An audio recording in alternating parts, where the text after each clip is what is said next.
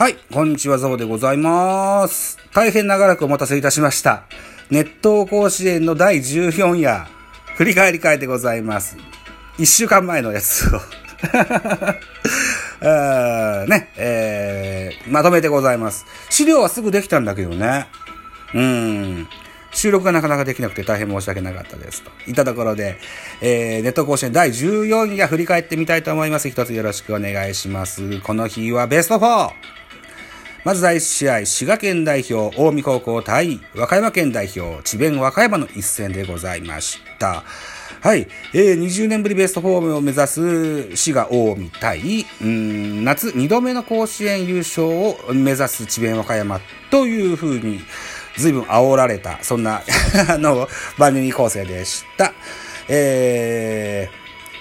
江にしてみたら、大阪桐蔭を破り、準々決勝ではサヨナラ勝ちをしているという勢いに乗ったチームとなってますと、ね、いうご紹介でした。全試合先発、山田くん、背番号8の2年生、彼がエースです。はい。そうですね。あとは智弁和歌山強打2試合連続2桁安打ね、いったようなそんな内容で勝ち上がってきましたよといった内容を触れておりますが、5対1智弁和歌山の勝利といった形になってますね。はい、近江はね、2年生エース山田から3年生エース岩田へのリレーがおなじみでしたけれどもね、ここで敗退、ベスト4で敗退といった形になってます。はい、2回戦でございます。奈良智弁学園対京都国際の一戦。はい、奈良の智弁は注目選手前川右京ナンバーワンスラッガーと言われてましてね。ベスト4までで打率5割、ホームラン2本、打点7といったような形で勝ち上がってきてます。対する京都国際はですよ。2枚看板2年エースと左腕の森下、右腕の平野、はい、といったような、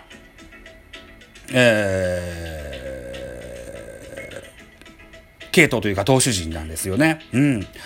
森下はここまでベスト4までで22奪三振を奪っておりますよと。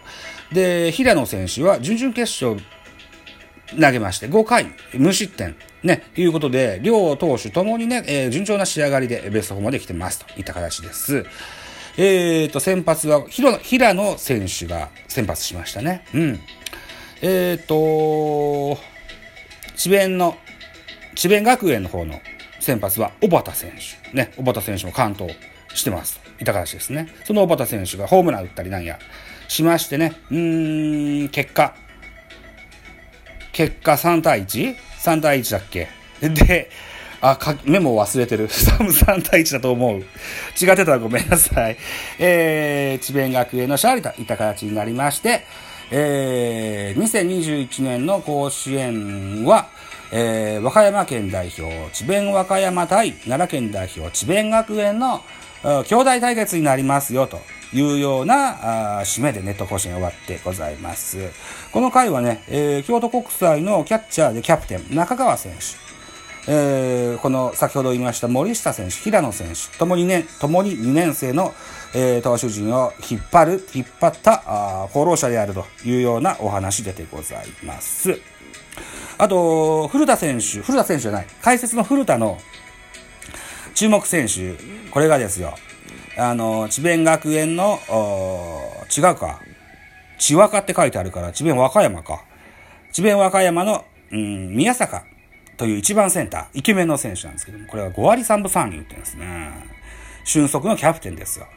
智弁学園対智弁和歌山のゲーム、ここに注目したいですというようなコーナーで言ってらっしゃったというふうに思います。多分。1週間前に作った資料で正しいかどうか申し訳ないけど、一応やっとかなきゃいけないなと思ってね、やってます。はい、といったところで続きまして決勝戦もこのまま行きましょう。はい、第15夜決勝戦でございます。激突赤き勇者ということでね、第103回大会の決勝戦は、智弁学園対智弁和歌山、智弁頂上決戦と言って随分煽ってました。はい。智弁学園は先発西村王が、智弁和歌山の方は、誰だ？先発がとか書いてない兄弟校対決という形になりましたね。古田さんの注目選手宮坂がですね、オープニングのサイレンですね、うーんってやつね、これが鳴ってるうちにですね、初球叩いてセンターオーバーツーベースヒットを放ちますと、はい、それから4番の徳丸選手の犠牲フライなどもありまして、一挙4点獲得します。はい、対する智弁学園は1番前川作戦ですね、横浜高校と戦った時もこんな打順を組んで勝ちましたもんね。はい、いったところでやっていきましたが、結果9対2で智弁和歌山が21年ぶり3度目の優勝、これを果たしました。おめでとうございます、おめでとうございます、智弁和歌山さんおめでとうございますと、はい、いう形ですね。うん、やっぱ兄弟校対決だけあってですよ、修学旅行とかも一緒に行くんですってね。うんで、智弁学園と智弁和歌山の野球部同士でこう多分兄弟対決とか、練習試合とか招待試合とかよくやってるみたいで、仲いいみたいなんですよね。うんで、智弁学園の方の前川選手はね、最高の相手と最高の真剣勝負ができてとても嬉しかったというふうに言ってございます。うん。さあ、これで夏の甲子園、熱湯甲子園特集終わりました。はい。なんとか一応ね、できましたという格好にしときましょう。うん。資料を作ってすぐやればね、熱量を込めてできたんですけどね、眠気に勝てずと1週間置いてしまったといった低たらくで申し訳なかったですけれどもこんなとこで締めたいと思います。